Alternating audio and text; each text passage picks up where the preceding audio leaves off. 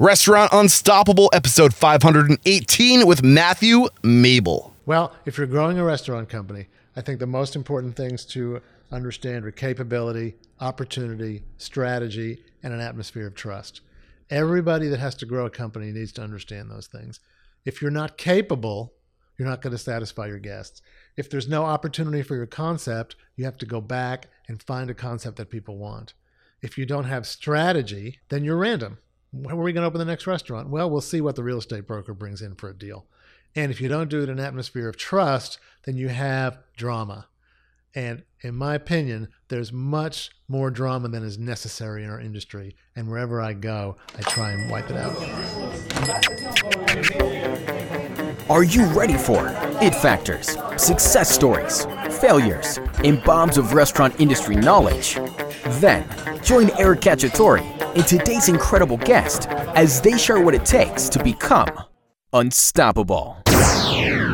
Wouldn't it be great if you could play music directly from your Spotify account in your own restaurant without worrying about being pinched by the music police? Well, guess what? With Soundtrack Your Brand, you can. Unlike Spotify Premium, YouTube, or Apple Music, Soundtrack Your Brand is licensed for business use. And with soundtrackyourbrand.com, you can import your favorite music from Spotify and share them directly with your guests. This deal typically goes for $26.99, but if you act now, you can get this deal for $19.99 per month per location for life. Get on it. Again, that's soundtrackyourbrand.com or find the banner in the show notes. If you want new customers, more revenue, and a huge advantage over your competition, then listen up. My good friend and industry expert, Nick Fosberg, is doing something special for Restaurant Unstoppable listeners. He says most owners are wasting money on Facebook because our industry does not provide enough knowledge. And I gotta say, I agree. So, Nick is going to take some of our listeners and guarantee them a minimum of $500 in sales for every $100 they spend on ads. If not, they don't pay. Yes, that means he's guaranteeing a 500% ROI and new customers in your door. That's pretty rad. If you want more info, go to ru500.net. That's RU for Restaurant Unstoppable 500.net. With excitement, allow me to introduce to you today's guest, Matthew Mabel. Matthew, my man, are you feeling unstoppable? Every day. today? They haven't stopped me yet. Yes, that's what we like to hear. So, Matthew Mabel founded Surrender, a leading Texas based hospitality and management consulting firm in 1991. His life's work is advising successful restaurateurs to maximize harmony, freedom, revenue, profits, and unit growth. He encourages independent, multi unit restaurant company owners to be as good to themselves as they are to their guests. Obviously, we're just scraping the surface. I can't wait to dive into who you are, how you got to where you are today, and what makes you you. But let's get this this motivational, inspirational ball rolling with a success quarter mantra. What do you have for us? I think the two most important words in the English language are balance and surrender. And I live that every day. Balance and surrender. So dive into that a little bit more. Well, Why bal- ba- yeah. balance is balance in your life. It's not working all the time. It's not playing all the time. It's having an integrated life of the two. And I think it's very important for all of us to remember that so we don't get to the end and look back and think, all I did was work. Mm. And surrender, which is the name of my company, so it's a very important word to me, is about not trying to do it all yourself, including other people in your process and your improvement. And that, in my opinion, is the best way to move forward and what I do with my clients. which is something I'm really looking forward to diving into. This idea of not doing it yourself and collaborating and and, and empowering. And I'm sure that some of that's going to come out in today's conversation. Or maybe it doesn't. I don't know, but I'm hoping it does. We'll bring it out. We'll bring it out. Um, so uh, I guess let's go to where it all started with you. How did you get into this industry? How did I get in the industry? I was in the music business and I crossed over into the nightclub business. I have a confession to make. I was a 25 year old nightclub owner, which it, it put the kids away before I say this. It's a really, really fun thing to be doing when you're 25 years old, and I highly recommend it, but not for my daughter. I I can only imagine, man. Uh, so 20. Where were you? I was here in Dallas. I was in England in the music business, and I came to Texas. And I was first a treasurer of a company that developed some very high profile restaurants and bars in Dallas in the early 80s when this place was booming and everyone thought it was going to become Rome or Paris. And then after that, I became, uh, uh, went into a deal and developed some chain of nightclubs around Texas, uh, Fast and Cools, Austin, Houston, Dallas, and Lubbock. I was the operator and the partner. Uh, and every Friday, I would go to the airport and go to one of those with my head DJ and my dance coordinator and work the weekend. And we'd somehow get up on Sunday morning and fly home. That's a really great lifestyle when you're 25. Yeah. And you can go to work at 10:30 and come home about three in the morning, watch a little TV, and go to sleep. Yeah, there's a short window in your life where that's sustainable. Exactly. Uh, so you started your career in the restaurant industry as a treasurer. right. That's uncommon. That's crazy. And I was like, I was like 22 years old. Yeah. So how did you fall? How did you fall into that situation? There is really no logical explanation for that. Uh, I think I have a natural talent for the business side, uh, even though most of what I work on today is the people side and the concept side. Uh, always understood business, understood. Uh, one of my friends had opened a bar. Uh, they spent sixty thousand open this bar. The problem was they only raised forty thousand, and nobody could figure out what was going on. so I had a day job in music marketing, and I would go down at night and try to figure out what was going on. Uh, and long story short, the music marketing gig kind of petered out. The bar took off huge and, and generated four or five more restaurants and bars. And I just uh, stayed there and figured out the business piece and how to keep it going. So what's the the life of a restaurant treasurer look like? This is a title I've never even come across. Well, before. you know, in those days, we probably had five or six units. I had maybe two or three bookkeepers in the office. This is a long time ago. I mean, this is floppy disk days. Okay. You'd sit and look at the computer, and every two minutes it would blink doing payroll with somebody's name, and you'd think, wow, we can put our spreadsheet down and our pencils away. The future looks bright. uh, Yeah, exactly. Okay. Uh, so you transitioned to uh, being a bar owner, or Well, I was owner? involved during the treasury years. I was involved in the concept because music business, my music piece was really strong. My entertainment piece was really strong from the music business. So ended up partnering with a couple of people and opening up nightclubs that were very, very musically focused as opposed to socially focused. And also we did a lot about National Live. Okay. So take me through this transition of getting out of the. Well, actually, should we? I kind of want to spend more time here. Uh, thinking back at this time, what was the the the learning curve like? Or did you did you flounder at all during this time, or was it kind of just like hit the ground? We were too young to think about a learning curve. We just thought about what we're going to do next. And this is back, uh, it's the 80s at a time when the big club was a big thing. There were probably uh, 10, 15 big clubs competing in Dallas. Uh, and we had uh what we thought was a unique uh, concept proposition. Of course, we didn't call it that then. We just wanted to focus on music. Yeah. Uh, and the learning curve was hugely steep, uh, but we were too young to realize that Okay. So which is a lesson I now can teach to a lot of my clients because a lot of what I do with them now is I smooth out their learning curve. Okay, so um, take us through that learning curve. Like reflecting back, like how did you how did you grow as a professional during those? Your Well, I've always had a natural talent for pulling a team together to accomplish a goal and giving people jobs they love, which is part of what I do with my clients today. I cannot tell you, Eric, where that came from. I didn't go to school for it.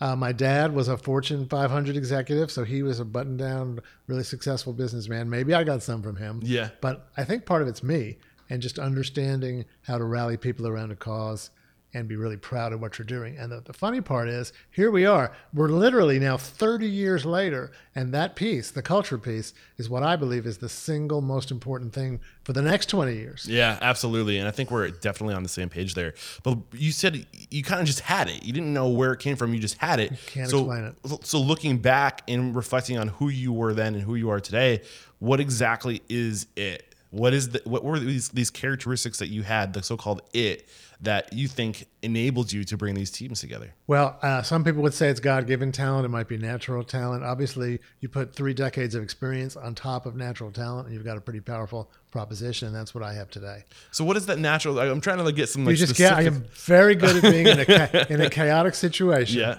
and immediately breaking that down into strategy Okay. how to go forward, figure out what pieces we need, how to get them, and move forward. So is it just your ability to stay calm, clear-minded? Uh, I you- am known to be pretty calm. Do you ever get into like like is uh anxiety something that you ever deal with, or is that just Everybody deals with anxiety, Okay. but but it's a puzzle, and it's a, Yeah. it's I like to solve it. It's a, it's a board game. Okay. Uh, and I think uh, you know we're working on a restaurant growth board game right now with my team, my creative team, yeah, you mentioned that during the because it is a game. And what I found out over twenty or thirty years is there's specific ways to play that game that are going to get you a good outcome. Okay, so when did you transition out of the the bar uh, restaurant scene, um, or you know, being in the business to working with people who are in the business? How So here's one of the greatest moments of my life that I'm grateful for. I turned 30. yeah. I reflected on the fact that my guest would always be 27 if I didn't start doing something else. this did not look like a good Yeah. recipe for a healthy, happy life going forward. Yeah. So I was able to get out of the nightclub business. I knew that was not something I wanted to continue, although some of my contemporaries are still doing it, which is shocking. Uh, and I was working on a couple restaurant deals. I got out, I ran another company for someone else, and then I was working on a couple of restaurant deals. And one day the phone rang, and the phone rang, and it was a company which is no longer in existence, Westbrook Hospitality, which was one of the top 10 hotel management companies in the country at that point. And they had a project in Detroit and they needed advice on it. Would I go see, would I go talk to them? Well, yes. Well, it turned out that they had 100 hotels, and every time their board met, the one issue they had in Detroit was all the board wanted to talk about. So three weeks later, I'm up there in Detroit, uh, and that's my first consulting job. I thought, well, I got the time. I'm working on these restaurant deals. I'll go up there. It was 85 degrees there. It was 105 degrees here. Okay. There's a friend of mine, a girl that I used to date in Dallas, who'd moved back to Detroit. Her family had restaurants in Detroit, so I had someone to hang out with. And I that's when the light bulb went on for me, Eric, because I really love getting in, doing what I'm best at, and handing it back to ownership much more than operating. You know, because you're around restaurant people all the time. There's so many restaurant people that are wired for going down on the floor. It's Friday night. I'm going to the dining room. This is the greatest thing ever. I was never one of those people that wanted to go down on the floor every weekend. It became a little monotonous for me. And I really like the development, the growth of people, the planning of new units, the strategy piece much more than I like to operate my units. Okay, so it sounds like your it factor, and I don't want to. I don't want to jump the gun, and No, I know good. we're going to ask this question analysis. later. Is is clarity on taking you know taking a step out of the situation, looking at the big picture, and just seeing the the weak legs and seeing Right. the, the parts that are you know here's definitely where you're strong, here's where you're weak, and this is what you can do to fix those weak spots. I don't really call it strong and weak. I call it here's what you've got and here's what you can add. okay, uh, those are better It's a words. non-judgmental strategy. absolutely. I like that. Uh, yeah, seeing those pieces, absolutely. So um, that's great. Uh, I'm also really kind of curious too because it sounds like you you were really successful with the, the nightclub scene. Uh, were you putting money away? Were you kind of saving up? Were you getting to a point where you, you didn't have to be in that situation? The night like The biggest value the nightclub scene had for me was not the financial piece. It was when I started consulting uh, and advising. People already knew who I was because I was a respected operator in this town. Okay. Our nightclubs had been gotten national recognition. So I wasn't like they. I had to knock on a door and they never heard of me. And so to this day, there are still people, although they're older people, that have tell me stories about things that they did in my clubs. uh, you know, when we were all in our twenties. yeah So that really helped me uh, as far as notoriety. yeah you helped people create already a lot knew of, who I was. You helped create a lot of great memories. Um, that's for No sure. No question. So uh, one more thing before we kind of move forward into how you've been helping companies, reflecting back at these nightclubs, what is it that you that you think you guys did right that made you successful, you and your partners? What we go, if I could go back in the time machine? Have you got a time machine? I wish. yeah. Uh, what I would see is our concept was very strong and our reputations were very strong. Okay. So concept was strong, reputation was strong. Um, there's a certain amount of challenges that come with running the nightclub. No So- kidding. So, uh, I mean, just attracting a certain type of people. Uh, how did you combat that situation? How did you? I mean, was the culture look re- reflecting back? Would you say you had a g- good culture, or Well, you mean as far as people that worked with us, or Yeah. as far as our guests go? well, both? Right. Everybody wanted to work with us Okay, why is that? because we were hot and we were people that were known around town, and it was and they could make a ton of money with us. Okay, you're, you're mentioning some stuff that I think is it's you know people wonder why restaurants some succeed, some f- fail. I think one of the you know obviously there's the systems, processes, procedures, protocols, culture, all that stuff, but I also think that it could be distilled down to the purest form. And I think you said it like, are we hot in the sense not just like I'm not talking physically, I'm talking like, Right. are we what's cool? Uh, are we culturally looked at as what other people want to be a part of? You know, I, that kind of jumps, if you don't mind me jumping ahead. I have a belief that every dining decision, Eric, is a self reflection. You hear people say, Oh, I would never go there. Have you heard that? Yeah. Do you hear that among 'Cause they don't want to industry be people? associated with certain crowds, certain demographics. And you, industry people never say that because industry people go everywhere. We Yeah. go to the craziest dive. We go to the most beautiful Yeah. white tablecloth restaurant because Yeah. we want to see what's out there and Yeah. see what's new and what's happening. But the people that actually are guests in our restaurant, they make a decision every day about is this place for me mm-hmm. or not. Is this are these my people? Right. And Yeah. they don't have as wide a berth as we do. And we have to learn that because sometimes we make the mistake of thinking everybody's going to try us. Yeah. Everybody is not going to try us. Yeah. So, I mean, this is kind of an awkward question, but you know, what make what made you cool? I mean, you're just you're a cool dude, and that obviously Well, I appreciate your endorsement that's really important. but like, like you know what I'm saying? Like, what was it that you think was cool? Like, In that case, it was two things. It was three partners. It was the things we had done before, and the fact that there was a lot of uh, nightclub activity that was really about m- a place to meet people, and we made put the music first. okay. So that right away, that opened up a door to a guest that really was not satisfied with what was out Well, there. there's something really interesting that thing's going on here. Music is a very culturally hip thing, and culturally hip people are paying attention, are paying attention, are, are aligning because they want to say what kind of music does represents me, right? What's cool? Sure. So if you're playing cool music and people want to be associated with that cool, cool music, then they, you know, you're you're aligning your restaurant or your your club brand with other cool brands, mus- musicians at that time. Absolutely. And then once again, jumping ahead to today, if you don't mind, my the, my most miserable pet peeve of all time is walking into a restaurant where there's, there's no music because somebody forgot to turn it on. And we've all done that. That Cl- makes or restaurant, okay. Crazy. If you think I'm, if I ever lose my cool, it's probably about that. Okay. But if you even think about the music choices that the restaurateurs that you experience and you talk to make, those are huge, huge choices Oh, in terms yeah. of defining the brand, the kind of a cue that it gives to the guest. Mm-hmm. It's very, very important. I'm getting soundtrack your brand back on. We're going to be talking about that the the influence that music has on people. This, Right. Like the so um, maybe any tips. Music's you can my give first me- love. When I grew up, I wanted to manage rock and roll bands, so I can talk about that Any all day. tips you can give me for questions in that interview, I'll take them. Okay. Um, anything else w- worth exploring during this time before we kind of bring it back to more how you're helping restaurant owners and operators kind of uh, succeed and flourish? No, I think we're in good shape. Okay, cool. So, uh, you, 30 years old, I can't be in my 20s my entire life. This is starting to get awkward. I'm going to start helping people, teaching them what I know to be true.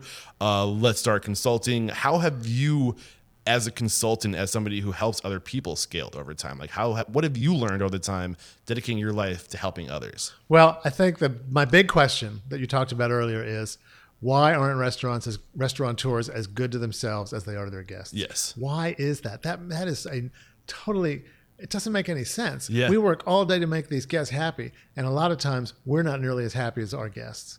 So that is my big question.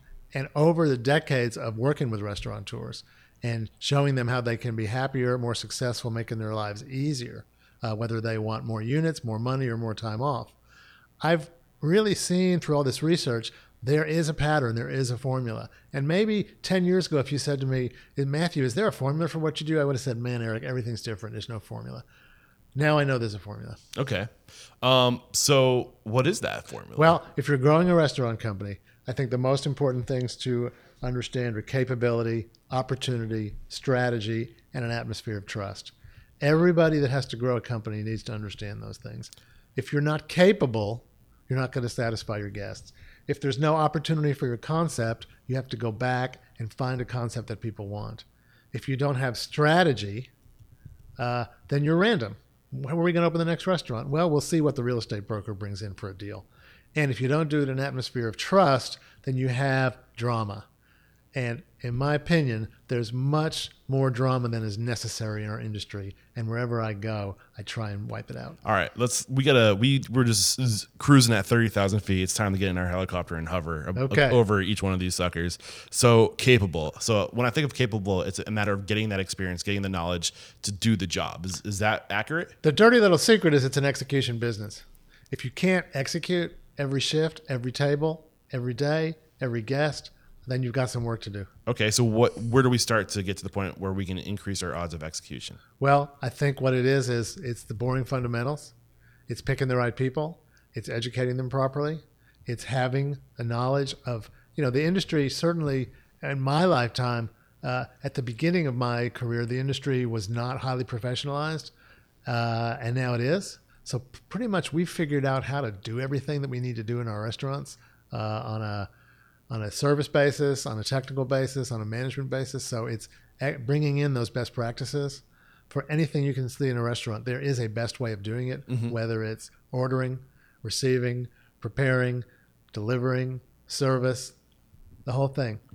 So- Writing a labor schedule. Nobody's sitting around thinking, well, I've got a blank piece of paper. How am I going to do this? We all know how to do that now. So, what's that process look like of implementing the best practices? Is there a way to go out and filter through these things? Is it a matter of just keeping yourself open to your employees and, and suggestions to find ways to just get better? Like, what, what do you suggest? Well, here's the thing.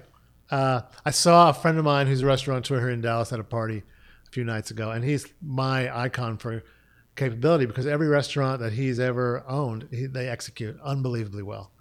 And how does that happen? Well, he understands how to do, do these pieces, but everybody's not him. If you get started because you're a great chef, or because you're a great marketer, or because you're a great uh, service person, you may not even know about these things. And you could build one, two, three re- very successful restaurants without having these fundamentals down based on the strength of what you're really good at. So you have to go back if you want to keep growing and have the best life you can have and start implementing those pieces. Okay. Um, so once you find out what you're really good at, what's that? What's it look like from there? Well, I you know there's a low barrier to entry in our business. That's the good news and the bad news, uh, which means you can get started with one of those things I just mentioned. Maybe your food's fantastic. Maybe your relationship with your guests fantastic. Maybe your location's fantastic. Maybe you can market better than anyone else. Uh, so that only gets you so far.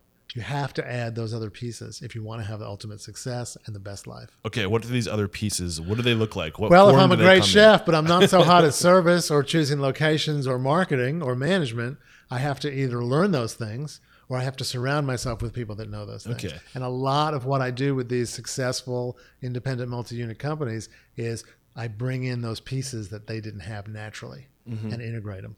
So when you're bringing in these pieces, are you introducing people that maybe need to that have a lane that don't have a, a place to, to put that lane down, and it kind of are you like are you a connector? Is that what's going on, or More and more, I'm doing it by bringing in people Okay. and making sure that we don't kill what's working. okay, interesting. So, um, what is your advice on? So it sounds like you are an advocate for collaboration in partnerships. I'm not an advocate for collaboration and Uh, okay. partnerships first.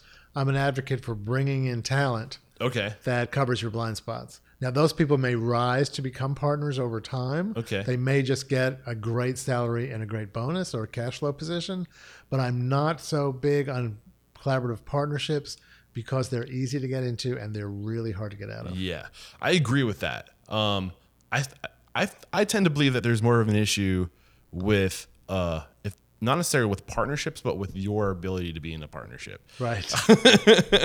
I think partnerships done right are a beautiful thing, but not everybody knows how to be in a partnership. And there's certain ways to court each other, to respect each other, to uh, communicate, to you know, you know. And I think that's what where people go wrong. right. And I work with a lot of clients that they're not technically partnerships, but they're family businesses. Yeah.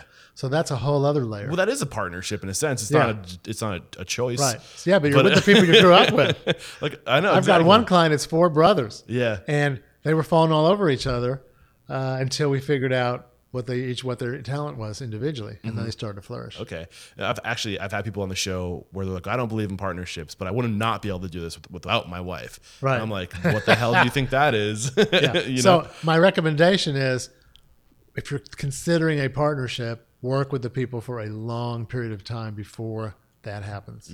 A gentleman from Big Red F. I can't think of his name, uh, but he said when you go into a partnership, you got to ask yourself, um, can I marry this person? Do I Right. see myself marrying this person? Because ultimately, that's what you're doing. You're getting into a business marriage with this person. Yeah. So if you can't answer like without like an instant yes, I'm in love with this person, then don't do it. is do you agree with that or Well, I will that? agree with that, Eric. But what you don't know about me is I got divorced last year, so I'm Oh. not sure that applies to the partnership. Okay. Rough subject. Sorry. That's okay. Moving on. I'm uh, healing. so uh, I don't know if we tapped enough into opportunity before we talk about opportunities or anything else you can think of under the word the the realm of capability.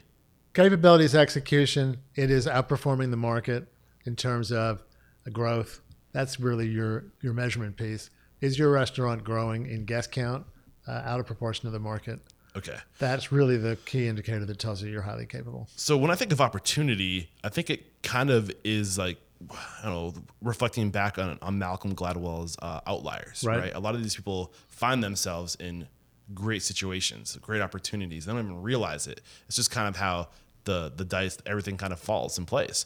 Um, but is there anything we can do to be proactive to to find those opportunities, to be searching for these opportunities? Well, when I think of opportunity, what I think about is a very simple question Who wants this? I could have the greatest restaurant in the world, but if it's not something that a lot of people are interested in, I want to grow, I better go figure something else out. So when I look at my clients that have something unique that people really want, those are the people with opportunity because we can look at a map and we can say if we are good enough to keep building these, we can put one there, there, there, there, and there. There's the opportunity for that. I'm not sure if I'm absorbing. Kind of go over and dumb it down for me. okay. Well, let me tell you a couple of examples.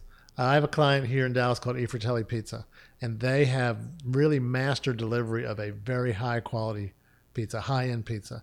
They're not in the two for five ninety nine world. Okay. They know how to deliver it. They know how to get it where it needs to go, uh, and there's so much opportunity for them because they have a unique product that people want everywhere it goes. Mm-hmm. So they have unlimited opportunity. I have another client in, in Houston, a good friend of mine. His name is Barry Katz, and he comes from a family, not Katz's Deli family in New York, but a deli family for people that are named Katz that's, that came through Austin. And he's taken his family's deli and he's made it into a 24 hour operation, which is a cross between a Jewish deli, a cheesecake factory, and I say this, and I'm sorry if anyone's offended, and a Fridays back when the food was good.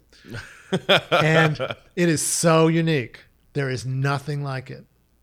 And we see how much opportunity he has because you can put that in so many different locations, uh, and people are going to love it. Now, contrasting, if, if you have a niche restaurant that you have a small following for, well, you're you're done.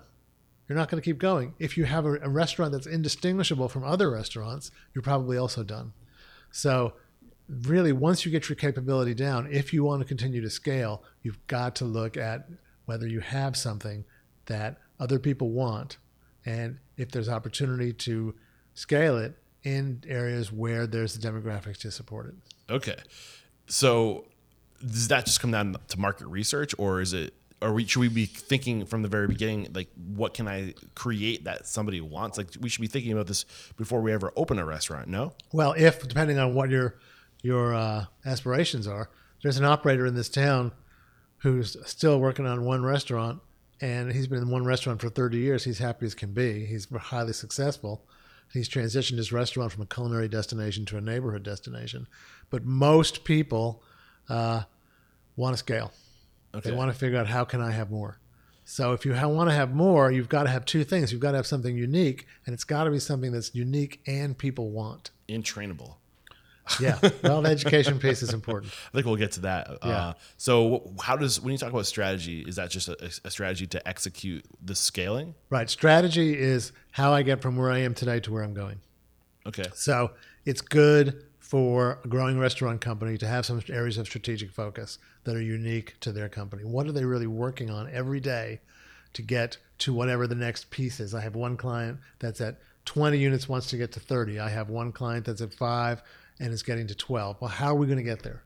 What are the things that we're going to focus on? What's our strategy? And everyone's different. But if you don't have a strategy, you're going to be random. And if you're random, you're going to wake up one morning and you're not going to be where you want to be. You have to be intentional. You have to show up every day working towards something. Absolutely. You can't just be reacting in your business every day. Right. And just like we say, execution is every table, every guest, every shift, every day. Strategy becomes every meeting, every decision every day so that you stay the course. Okay. So let's dive into trust. Okay. Uh, why is trust so crucial? Well, it's important to me. Uh, it's not important to some other people. Some people don't mind the drama. Some people actually like the drama. I suggest that if they like drama, that they stream it and they don't worry about it in their restaurants. what do you mean by drama? I want to see about- people in a healthy work environment where there's there's trust, there's collaboration, there's excitement, there's enthusiasm. People are not worried that there's backstabbing or gossip or that they might not keep their jobs unless they do this or that or the other thing that they don't believe in. And the way that I see that, Eric, because I go into restaurant companies and nobody knows who I am. Mm-hmm. And first, of course, I go into the restaurants before they know who I am, just so I can get a, a feel of what's going on with the guest, because once they do know who I am, it's going to be different. But then there comes a time where the owner brings me to a meeting and introduces me to everybody. And, and then I sit, start sitting down with some of the people that work in the companies. Where there's a high degree of trust, all of a sudden everybody wants to talk about their ideas and how to make it better and what's great about this company where there's a low level of trust, everybody wants to know if I tell you this, are you going to tell my boss? Because mm-hmm. I'm not comfortable in sharing information. Mm-hmm. Well, who wants to work in a company where you can't share information Yeah. and arrive at solutions? But there's a lot of companies out there where there's not a high level of trust. It's getting a little bit harder to sustain with today's workforce, but there's still places where people are not cherished, respected, and developed. And that has worked for them uh, financially, so they don't change it. That disappoints me because I personally don't want anybody to work in that environment. I agree. Uh, absolutely. But how do we get to that that place of trust? Well, every restaurant company is a reflection of its owner. And I, one of my clients said to another one of my clients, you know, when you work with Matthew, you think you're working on your company, but you're really working on yourself. Because when you are a founder of a restaurant and you have subsequent restaurants, every every decision comes back to you in one, two, or three degrees of separation. So the person you are is reflected in those decisions and builds your culture. Yeah. Man, I love that you just said that because, you know, when I when I speak to people like you who have dedicated their life to helping other people in the restaurant industry with a successful track record at doing it and uh, you reinforce beliefs that I have, I just get super excited because I'm always saying behind every great restaurant, restaurant's a great person. And Right. you must be before you can do it. It's you can't be a great restaurateur without becoming a great person first. I I believe that. Do you believe that? I believe that, and you can become a better person. You know, you're not locked into who you are. Exactly. You know, you, You get can be- hopefully you're always getting better. Absolutely. And that's really what I'm trying to do with the show is to share the values of these people, to help you who's listening to this right now, to have these values, to have to work on you, to become what you need to become to do an incredible job. Well, we're So- doing the same thing, yeah. just in a different way. yeah. Um, okay, so I kind of want to uh, dive into maybe some like uh, some cases. Um, you've already kind of shared a few examples with us, but what you do is you work with multi-million dollar companies or uh, companies worth multi multi tens of millions of, of dollars, and you basically are coming into these situations where they've scaled something pretty amazing and they're, they're doing well but they don't have control. They've kind of plateaued and they hit this and you come in you have this clarity and you say ding ding ding ding and let's uh do these things better. As, as that th- th- are those the words you say? Yeah, what You- they what they want is they either want more restaurants, more money, or more free time, and some people want all three. yeah so when you come into uh, i know not every situation is exactly the same but i'm sure you see some uh, repeat offenders or whatever uh, some some more common than others uh, so take us through a couple of these examples some of these these really these common things that you, you see often that you can share with my listeners to help be aware of and to uh, avoid getting into that situation Well, the first thing you need to know is most of my clients are by the time I sit down with them, they're already making more money than they ever thought they'd make in their entire life. Yep. So they've checked that box. And now they're looking at what's next. And what's next for them is either more restaurants, because that's how they're driven, uh, or they want to find a way to have a more enjoyable life now and not wait to sell it and retire when the time comes. And at each different stage of growth, it comes down to four categories. All my research points to that, and they're branding, culture, strategy, and operations. So we kind of dissect that way branding, culture, strategy, and operations. Whether you're uh, at three units, 10 units, or 20 units, there's different things about that. And at three or four units, Eric, what I call it is the adrenaline and espresso years. You've been up, man. you have not slept much. You have worked hard. You've had this incredible success. You might uh, self deprecate and say, I'm just a dummy that got lucky because you don't have the whole package yet. But the truth is, what you do have, the talents you have, are strong enough to become the American dream, where you started out, maybe you were a waiter or a manager in another company, uh, and you started your own business, and now you're sitting on three or four units. Okay So we go back and we look at how they've defined their brand at that point. Because really, one other thing that I talk about is one of the things that we've all learned uh, we're not in the restaurant business, we're in the branding business.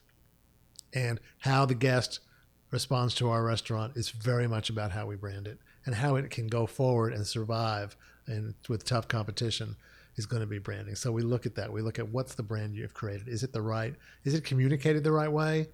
And how can we tweak it? So when you're trying to figure this out, if that brand is communicated the right way, where do you start? Are you starting with the person behind the brand and what they are, what their values Yeah, well, a lot of times I hear, I'm the brand.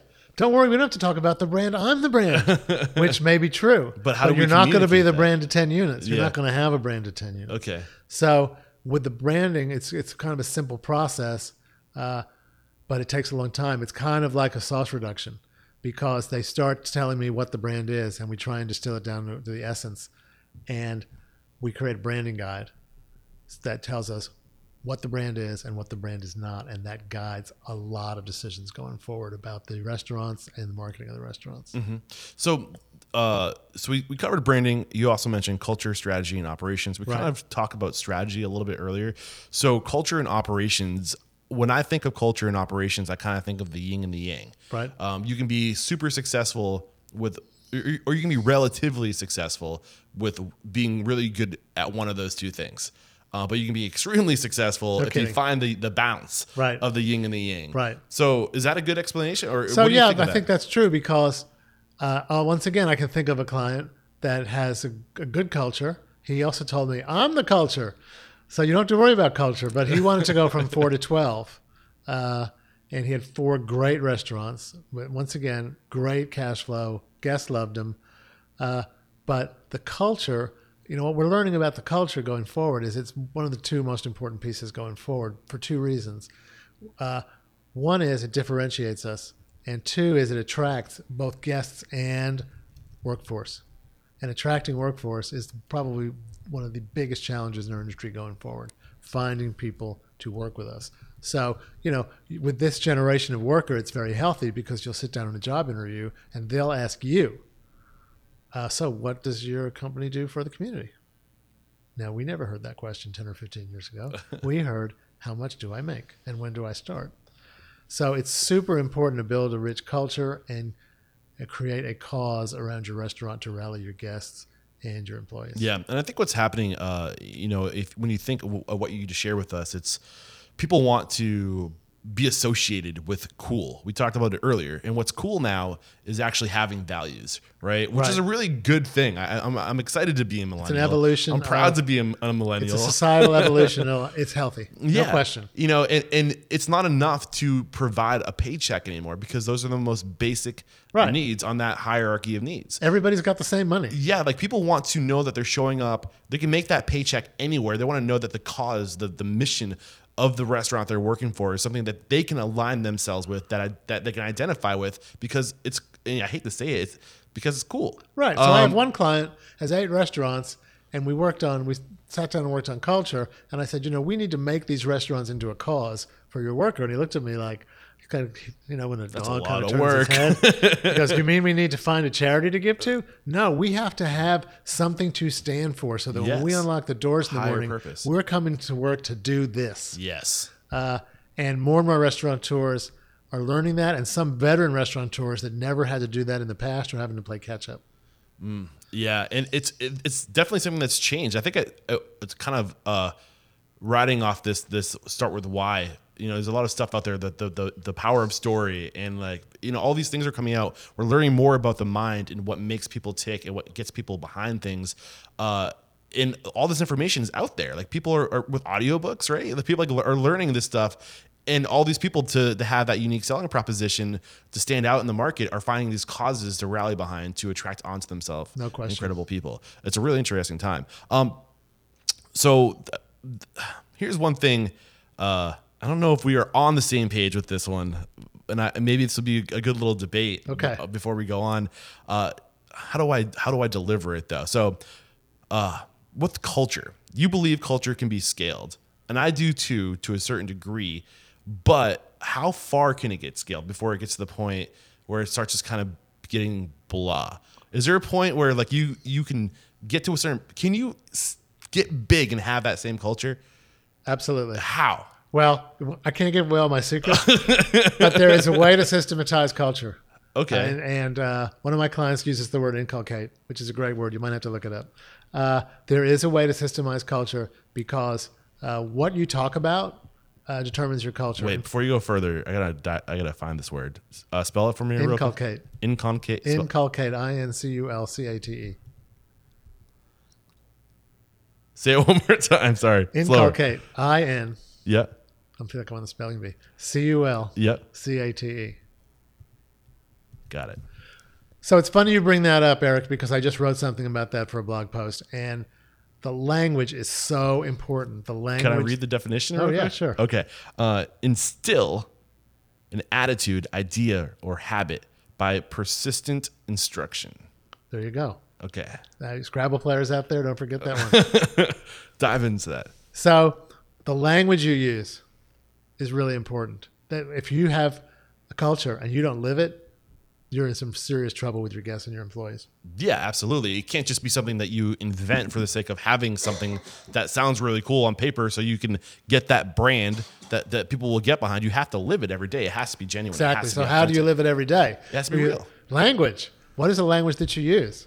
Uh, how do you talk about it? How often do you reference it with the people that work in your restaurant every day? Who do you ask?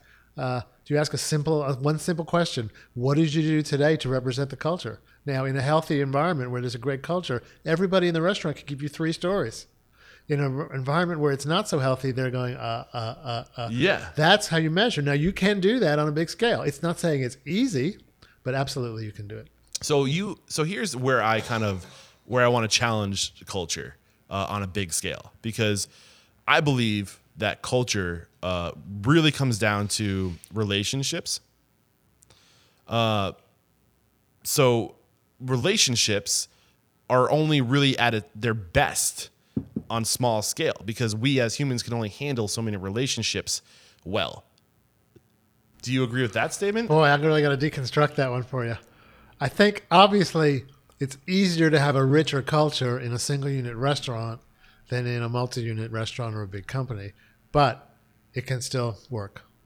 It can work. And every big restaurant company has someone working on this right now. Yeah, I that think, important. I think it's a question of we know that as you as you scale, Right. you are ultimately going to lose a little bit of what makes you you. But I think the question is, where's the balance? How how big are we willing to get to, to where we can still hang on to enough of what that that brand is, that culture Absolutely. is? That reminds me, I had uh, a restaurateur I know was really scared. He was scaling pretty quickly. He was really scared that one day he would get off the plane and go to a new unit and it would open and he'd look around and he goes, This isn't us. What happened? Uh, so we really talked about how to systematize the culture and inculcate the people uh, in his company. And in this process, I asked him, I said, Hey, uh, what percentage of your profit do you think is attributable to culture? And he said, I don't know. So we sat down and we talked about if the culture went away, what would be left? And we realized that 100% of their profit was attributable to culture. And that was a real light bulb moment for me because I never really thought about it that way. And your listeners are thinking right now, uh, hopefully the light bulb's going on for them because if you don't have a, a vibrant culture that your guests and your workforce can relate to, you don't have anything. So if you're not working on it, after you listen to the podcast, get started. Yeah. It's very important. Yeah, man, absolutely. Um, I think the only other thing, I the only other question I have before we move to the speed round is, w- at what rate should we? Is there like a, a, a magic speed at which we should grow, like a safe speed at which, like what determines our? That's a good question. And let me talk about operations a little bit. We kind of glossed over Okay. that, but obviously that's Yeah, important. yeah. You know, I, just about every situation I go into, they look at me and they go, You've probably never seen anything like this before. And of course, the truth is, I've seen everything before. So we have companies where no one's taken inventory for five years. We have companies that they get the financial statement and they put them in the drawer. we have companies that haven't done purchasing properly. And during this process of getting ready for growth, which is often where we start, preparing for the next stage of growth, we go top to bottom. And it's amazing what you can produce. Yeah, and typically we drop another two to three points to the bottom line just by going through and doing it the right way. And that's why operations is super important. So you're talking about just getting the systems, processes, procedures, all these things re- removed off your shoulders, so you're not responsible. But the y your business isn't a, a people dependent business; it's a, a system dependent business. right. And bringing in best practices, best practices from the industry without killing what's working. So the guest doesn't think, oh man, this restaurant is now operated like a company. The guest feels great. They actually get better service and they get more variety of items to choose from. But behind the scenes, it's run the way every great restaurant company in America is run. So a lot of people uh, are slow to adopt certain technologies and implement services and tools to uh, systematize their business because they can't justify the cost. How do you feel about where, like, how do you justify where, how do you prioritize where to start investing dollars to remove yourself from the day to day? Well, I have a core belief that management pays for itself. And if it's not paying for itself, you have the wrong management. So it's not actually a cost when all is said and done. So when you're saying management, you're talking about the systems that are managing your business or the actual people? Both. Okay. Both. So if, if you're going to drop three points to the bottom line, which is huge, you can afford a lot of new systems and new people. And if you don't have those systems and new people, as you start building units, you get more of what you don't want. So instead, we stop, we take a period of time six months, a year, 18 months to get everything right before the expansion units come online. And we open the expansion units with all those advantages. Yeah, uh, I love that way of looking at it. Uh, the other thing I've heard is that you use uh, time as what determines whether or not I can invest that. If I invest in this thing, then it's gonna cost me fifty dollars a month, and I spend five hours a month doing that thing that I don't have to worry about anymore. What's my time worth? Boy, that's a great question. And that is freedom. Ye- How much would you pay for freedom? Yeah, like or how if I if I take that fifty dollars a month, right? Like, what can I redirect my five hours a month to to focus on to create a, a, a better channel of, of revenue or a new channel of revenue? Absolutely. Be more creative. Exa- you, you got to free yourself up to to you know, maybe start working on catering or maybe start developing the online ordering process or you got to free yourself up so you can get that that cash flow. Um, do you want to reflect on that? Yeah, I think it's two it's two pronged. One, all these different revenue streams you can focus on when you've got a highly competent team around you that loves you and can keep you going. Yeah. That's one benefit. It increases your net worth, makes your current and your future units more valuable, gives you more opportunity. Plus, what's the point of being so successful if you can't enjoy it? We talk about how the workforce wants meaning. And what I've also found, and I've seen a big change in this maybe in the last 10 years, where my clients are increasingly interested in hey, what can I do now? Not when I sell it and I retire, but what can I do now? So I had one client that came to me and said, You know, I bought a house in Maui. I said, Great. He said, Well, I don't have time to go. So we spent a year building his company so that he could go. And a year later, he went for a month. And we called him, but he didn't answer. and we started to wonder, is he alive? Is he reading the emails? Well, it turned out he was watching the numbers on his phone. Uh, but he came back after a month, and everything was great. And I have another client that came to me and said, you know, I'm just going to work like a dog for the next 10 years, and then I'm going to enjoy it. And we were having a beer. And I looked at him and I said, we need to fix that. Yeah. You know, there's some kind of false badge of honor about I'm so busy and this is so hard Yeah. uh, that has been accumulated through you know hundreds of years of Puritan ethic, and now we're transitioning to a new time where if you're talented enough to create success, people are thinking, "Hey, I want to enjoy this Yeah. now." You know, I agree with you 100%, but I think like everything there's polar opposites, right? And you're you're describing a polar opposite where there's that badge of honor of being in the restaurant all the time. I'm miserable, but it makes me so happy. This is a horrible business, but it's all I know. Uh, yeah, but I'm I'm you know, still in business and everybody loves me and is that enough? But I don't know, is it, is it sustainable? Probably not. But then on the opposite polar side of that, you have people that have that badge of honor that I'm never in my business. I don't have to be there. The systems run it all, and I, I live on the beach. I, Right. don't, I don't know if I necessarily. Well, that's where we talk about balance. We're circling Yeah. back. I don't know a lot of people that want to live on the beach the whole time because they are, uh, by nature, entrepreneurs that want to keep growing. yeah, but they want to build, but they may not be one of the people doing the heavy lifting. And if Yeah. they want to leave for a couple months, or if they want to go away, take more vacations, or if they want to do charity work, or if they want to play with their kids or their grandkids. I talked to a restaurateur the other day, hugely successful. He said, "I'm tired of it's the summer, and I'm my kids are sailing on the lake, and I'm at the restaurant. Mm-hmm. That's not good. You know, the kids are going to grow up and they're going to be gone. So I don't see so, a lot of people saying, just get me out of here, because those people probably tend to sell. Yeah. I see more people saying, I want to work X number of months a year or X number of hours a week. And Yeah. there may be times when I have a grow a real work spurt because we're opening a new unit, we're developing a new concept. But I didn't work this hard to become this successful to keep working this hard. Yeah, I hear you. And I think the, the the key word again is that balance of, you know, creating the situation where you can leave if you want to go to a, a wedding or God forbid a funeral, uh, like that you're not resenting your business because it, it controls you. But you should ultimately want to be there. That's why we got into the business in the first place, right? Because we we love the work. Uh, so I don't know. I, I just kind of Yeah, but you know, one thing you talked about is new revenue streams, new ideas, new creativity. Nobody's more creative than somebody that gets away for a month and That's comes true. back. Yeah. Nobody sees more details that they missed. it's true. So I don't see people running away, but I see how actually it helps them become more successful by having Yep. more perspective. Cool. Anything we haven't discussed up to this point, time is flying. I can't believe we're already at over 50 minutes of recording Wow. time. There's tons. We could talk all day. That wouldn't be practical. I think you might be a repeat guest on the show if you're okay with that. I'm happy to do more. Okay, I've got lots of stories. We're going to take a quick break to thank our sponsors and we'll be right back.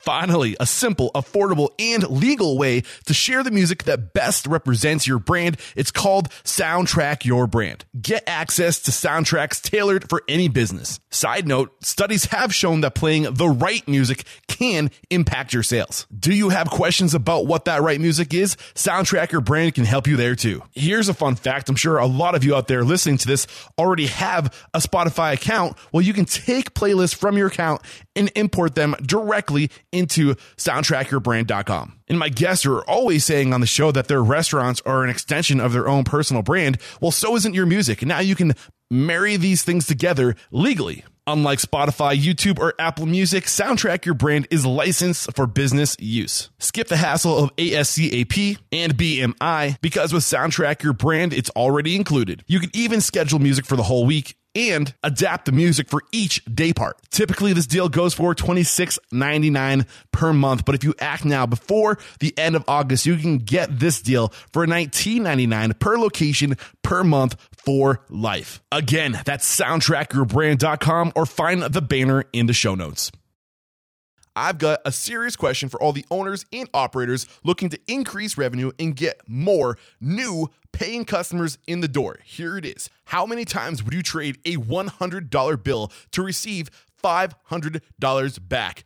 As many times as you could, right? That's a no brainer. Well, here's the deal Nick Fosberg, who's written one of the best marketing books for bars and restaurants, who's also been a guest on this podcast a number of times now, reached out to me and wants to run an experiment with my listeners. Nick is looking for a small handful of owners who have a Facebook page and he wants to set up a promotion for them. But get this, he wants to guarantee them $500 in sales for every $100 they invest in what he is calling his VOP promotion. If he fails to do this, you don't pay a penny. That's the experiment. And just recently, he ran the same experiment to help the owner of Carl and Chell's Grill House get a 282 offers redeemed in just two weeks with net sales of $14,552. If you're interested in getting more information, go to ru500.net. That's RU for Restaurant Unstoppable 500.net or click the link in the show notes for more information. We're back. And the first question I have for you, Matthew, is what is your it factor? A habit, a trait, a characteristic you believe most contributes to your success? Wow. That talk about uh, sauce reduction.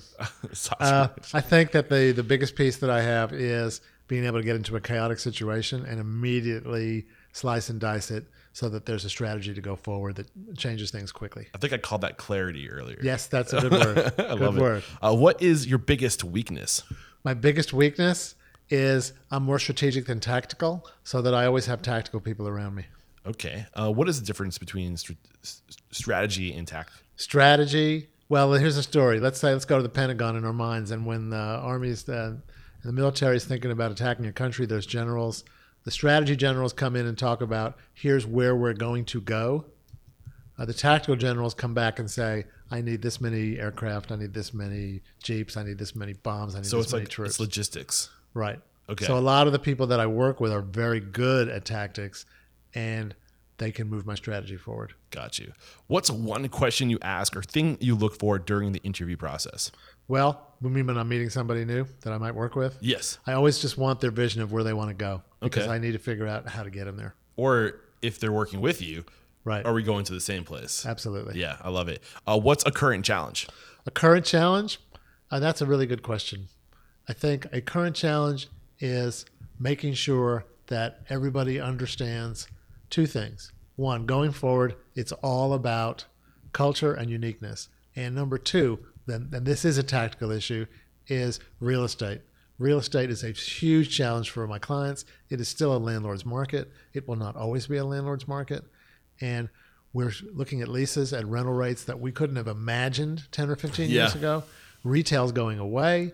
Real estate thinks restaurants are the answer. And I think that's going to continue for another five to seven years, and then it's going to Yeah, you're um touching on something really key right now. Uh, nothing is working in real estate other than restaurants because everything has gone to online. Uh, so these these developers are they have buku bucks behind them, and they're they're headhunting talent basically and wanting this one person to go through and open like five restaurants in two years, Right. To fill this, and, and that's not sustainable. if you look at the development, and I have a friend that tells a funny story. He goes, and looks at the development, and he goes, "Well, where's the retailers?" Yeah. And they look at him and they go, "There are no retailers." yeah, So maybe ten years ago they would have had ten retailers and five restaurants, and then they had uh, seven retailers and eight restaurants, and now they want fifteen restaurants. and like Well, one retailer. people are not hungrier Hallmark. than they used to be. so that we don't really see how that's going to work. But people are Going forward. busier than they used to be. That's true. Which means that there is a, a need up for convenience. And that's the whole Seemingly, delivery conversation too, yeah. which is a whole other conversation. Yeah, but still, there's a lot of restaurants out there. Like this, this conversation we're having stems off of a whole, like branches a whole new, like a different vertical of questions or qu- topics Absolutely. we could talk about. Maybe that's what we could talk about when you come back on the show. Sure. Um, oh man, but I want to talk about it now. I know. Let's talk about delivery. Let's talk about. I mean, there's a lot of things we're all having to work on as far as challenges going forward. Yeah. One one last thought that I want to share because because I agree with you that there's I think there's going to be uh special like the, the world of specialists is going to start to resurge again. Right. Where uh basically you have all these restaurants with not enough talent um, but people still want that that scratch concept of like doing everything organically uh sustainably but you can't do it because you can't train these people fast enough because there's not enough people out there to be able to do it. So what you're going to see again is a market like what happened in like the, the 30s and like the 20s, 30s, 40s, 50s, where somebody was like, I just do pasta, Right. And I'm like the pasta guy in town, and I sell all my pasta to the restaurants because that's what people want, craft craft food or like bread or so. You, I don't know. I, I really do think there's going to be that that resurgence, and that's what's going to go into a lot of these retails because they're like or butchers or salamis or salumists, Right. Uh, because of that craftness. I don't know. Do you have you heard that before? I, I see some of that coming, which is to me, it's more uh, an outbreak of the foodie trend. You know, we have Yeah. 340 Americans who self-identify as foodies, so I see that more. But I haven't really thought about it as a workforce development issue, and I spend a lot of time on workforce development issues. So I'm going to have to think that one through. Yeah, I don't know. That I I've have a lot of conversations off off recording with people, and these are the, the things we talk about. Yeah, but that's uh, cool. I should probably record more of them. Uh, anyway, uh, share one code of conduct or behavior you teach your team. This is a way to be, a way to uh, act, I guess. Well, I would talk about something to reflect on. That I believe that every restaurateur has the right to succeed, but every restaurant doesn't. And when I say that, people they kind of drop their jaw. They don't really understand what that means. And what I talk about is, you know, if you have a restaurant, and listen, we've all had failures. Uh, uh, we rented out one of our buildings once to a tenant, and they had trouble. And uh, we came in because they couldn't pay the rent. And my, my they said to us, you know, uh, we've never had a, a failure before. We don't know what to do. And my partner said to them, our, our tenant, you know, if we knew you'd never had a failure, we wouldn't have rented you the building in the first place. so we've all learned from failure. Yeah. And we have this kind of odd thing going on, I see out there, where when restaurants don't work, the restaurateur blames everybody else. It's because the public didn't support them, or the city didn't do this, or the, the so-called restaurant bubble that I don't really believe in. And, and and the truth is, just because you open a restaurant and you have food that you like and service that you like does not guarantee you the right to succeed. It gives you the right to learn. And if you learn, and if you have the misfortune of that one not working, and you don't give up, you go on to the next one. I had the very refreshing experience of a pretty high profile restaurant in Dallas. Very well known chef, didn't make it. His other restaurants do great. Uh, and there was a whole big thing on Facebook. And I posted the reason this restaurant did not make it was because of the real estate they chose. And the owner liked that on Facebook. And they, he said, it wasn't "Yeah." on him. He said, You're right. No, no. He said, You're right. We made a bad real estate decision. We're not going to do that next time. So, when every restaurateur has the right to succeed, everybody has the right to get better and Yeah. learn. But every restaurant is just plain not going to work. And if yours doesn't work, I'm sorry. I've been there. Take your licks, take the responsibility. you are the master of your own destiny and move on and do something better next time. I got you. Uh, share one unstandard service or un, un, one uncommon standard of service you teach your clients, I guess, because you don't have employees, you have Right. clients. So what are you teaching them? Wow, there's so many things. I think that what I teach them is not to assume that the restaurant business is going to be so hard just because it has to be. We talked about that stereotypical experience. Oh, it's so hard. Oh, I never can go home. Oh, I love this business, but it hates me. I want to take that away from people because I do believe what I said just a minute ago. You are the creator of your own future. You are the master of your own destiny, which is a fantastic place to be. Uh, so we try and take all the suppositions about negativity and difficulty off the table and just figure out how to make it work for people. Yeah, beautiful. I love it. Uh, what's one book that's a must read to make us a better person or restaurant owner? My favorite book is The Power of Now. And that's because it's about It's what you were talking about. It's about Yeah. not worrying about the past, not worrying about the future. Uh, if you have something you don't like, change it or get away from Yeah, it. and you have the power to make that decision right now to to do whatever it might be to get you where you want to be. It might be the path of more resistance, but ultimately it it pays off. Right. And for and if you're in the business, I know we've all read the Danny Meyer book twice in three languages. Yeah. uh, Charlie Trotter has a great book, Charlie Trotter on Service, which Mm-hmm. which is probably ten or fifteen years old, uh, and I've used it. Uh, and even though that restaurant is now gone in Chicago, the way they did things will really, really uh, inspire you about what you can do. Awesome. And you have a book coming out. Is it too soon to? It's too buzz? soon. It's too soon to talk about that. Okay. Do I have to edit this out, or can I can I at least tease? You can tease. Okay, cool. Uh, share an online resource or tool that you use- use to either stay relevant, to stay knowledgeable, or to, that you leverage to be more efficient. Boy, that's a tough one. Um, you know, one thing we have with the clients is there's so many great tools that they can use now. That was technology that was only available to the big companies a few years ago, whether it's scheduling, whether it's catering, whether it's tracking your servers. So those are exciting. And I think, Eric, what we're about to see is what we really need is we need to see those tools converge into one place. And we're seeing some products come out that that I think about that a little bit more than uh, other tools. And of course, it wouldn't be uh, fair of me not to remind everybody that my website, surrender.biz, B-I-Z, is a great tool for restaurateurs because we've got tons of articles, blog posts, and video up there if people want to know more about what I'm thinking. Okay, so the next question maybe uh, leads on to what you're hinting with, like all this all in one, these all in one operations. Uh, what is one technology you've or maybe suggesting your clients adopt in their restaurants that will have a huge influence on operations, productivity, profitability, efficiency?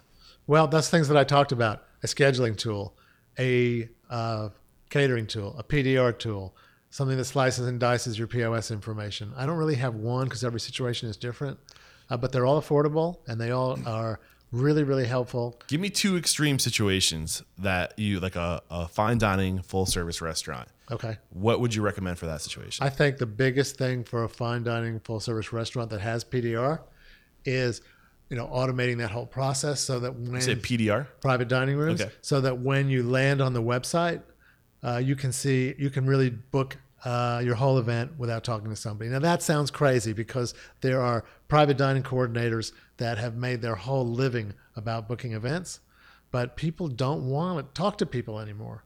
They want to go online and do it. Yeah. So you're talking about the the Tripleseats of the world, the Caterease, the Exactly. uh, there's another one, Gather. Yeah. Um, of those three, is there one that you think? Oh, I'm not in the endorsement business. Okay, it's, it's more of the Those are all good business. products. Good products. Okay.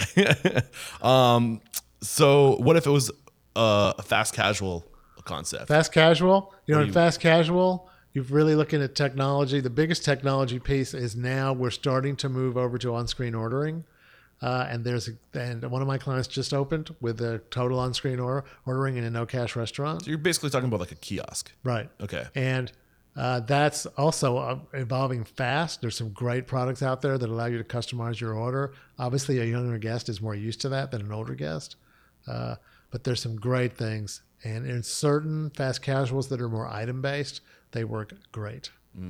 No recommendations though. Not going there. Okay, I know that Revel has one Right. um, of the of the tools that are recommended on the show. I know Revel's kind of, maybe you can tell me if I'm wrong. Seems to be a leader in that field. Yeah, I think you're right. Okay. But there's was quite a few options. Okay, cool. And I'm just going based off of what my guests have been telling me. Right. Um, and I know I've noticed too that uh, the uh, the uh, gas station or what's the word I'm looking for? These- Convenience store? These conve- like super convenience stores are also moving in that direction. I can't remember what it, what it was when I was driving through Charlottesville. Uh, what was it called? The uh, Woo Woo or Wawa Wawa. Uh huh. Yeah, like Right. it's like that exactly what you're talking about. It's all automated. You walk up and you you place an order and then they call it a number and it's like, why isn't this in New Hampshire yet? Uh, Hey, we've got we've got uh, to 7-Eleven delivery in Dallas. It's Oh, crazy. really? You can get an app and they'll bring you your hot dog oh man, and your cookies. That's I don't know who does that, but if, they, if they're doing it, everyone's doing it. I'm just geeking out now, so we should probably move forward. all right, the last question. It's a doozy. Are you ready for it? Well, I'm going to try to be. If you got the news, you'd be leaving this world tomorrow. All the memories of you, your work in your restaurants or your past restaurants or your your, your business, your consultancy uh, business is would be lost with your departure, with the exception of three pieces of advice, three things you know to be true about the good of humanity and for your legacy. What were those three pieces? Of Well, those three pieces would be boy, that would be a sad day. Yeah. The three pieces would be what I talked about earlier. Be as good to yourself as you are to your guest. Number one. Uh, number two is no barriers. No, we can't because of this, or no, that would never work in the industry. And then the third piece is how everything you do is reflected into your organization. And if you want to change your organization, change yourself. I love it. Uh, great stuff today, Thanks. Matthew. This Thank you. was It was fun. Thank you for welcoming me into your home uh, to pleasure. record this. I love doing this this stuff on the road. You really get to connect with the guests. Yeah, it's good to be together with you plane. and not just digital. I- Absolutely. Um, so, who do you respect and admire?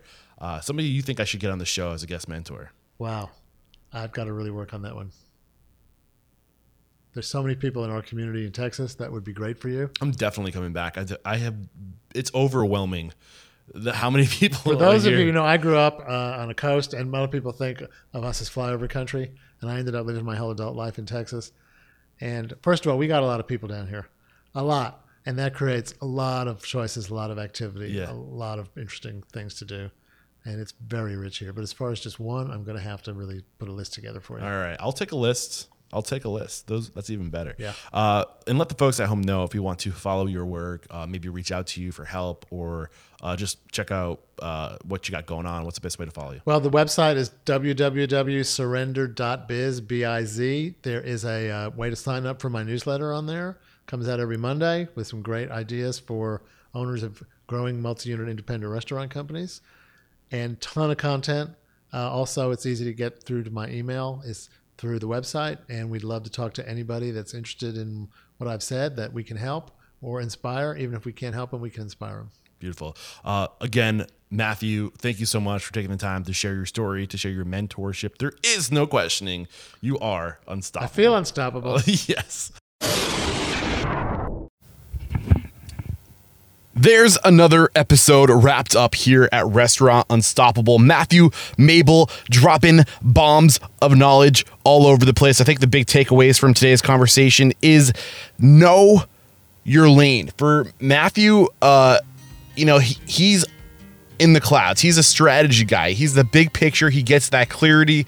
And I think honestly, the most successful people in this industry are those who have the big picture, who have the clarity, who know who they are, and they're good at seeing the strengths in other people. The the technical or the I think he called them the uh, tactical people, the or the technical people, or the logistical pe- people, and then putting them in their place. And that's what you uh, heard from today's conversation. That's what made Matthew successful and what makes many people successful in this industry, in my opinion. Then also, we can't overlook those four elements to success. So we went into detail uh, capability, opportunity, strategy, and, and an atmosphere of trust. Uh, really great advice there.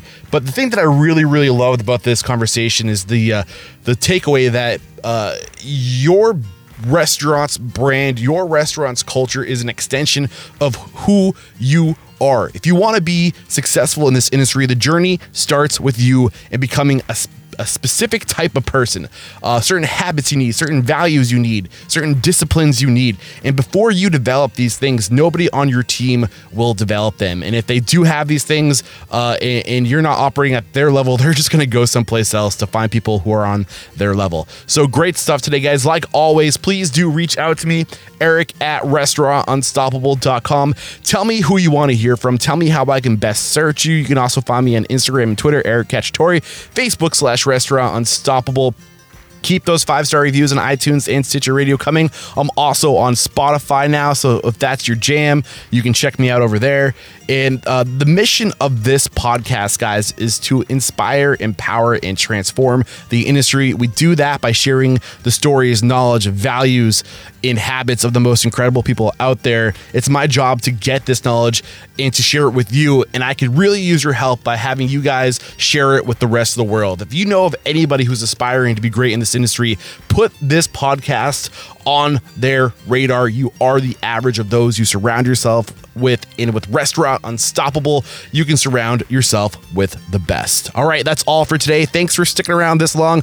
I do love you all. And until next time, peace out.